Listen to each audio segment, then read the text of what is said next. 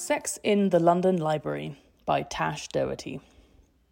Excuse me, madam, the porter said to me. Tennis shoes are not allowed in the breakfast room.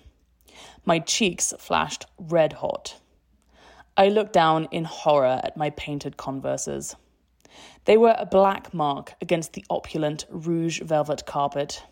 My beating heart was almost audible over the tinkling piano music and the gentle clanking of fine china tea plates coming from inside. I sensed Will hovering over my shoulder. I tried to soften the, blow. Not even just to look around? Certainly not, the porter replied. We'll be happy to seat you on another visit, should you be capable of adhering to the dress code.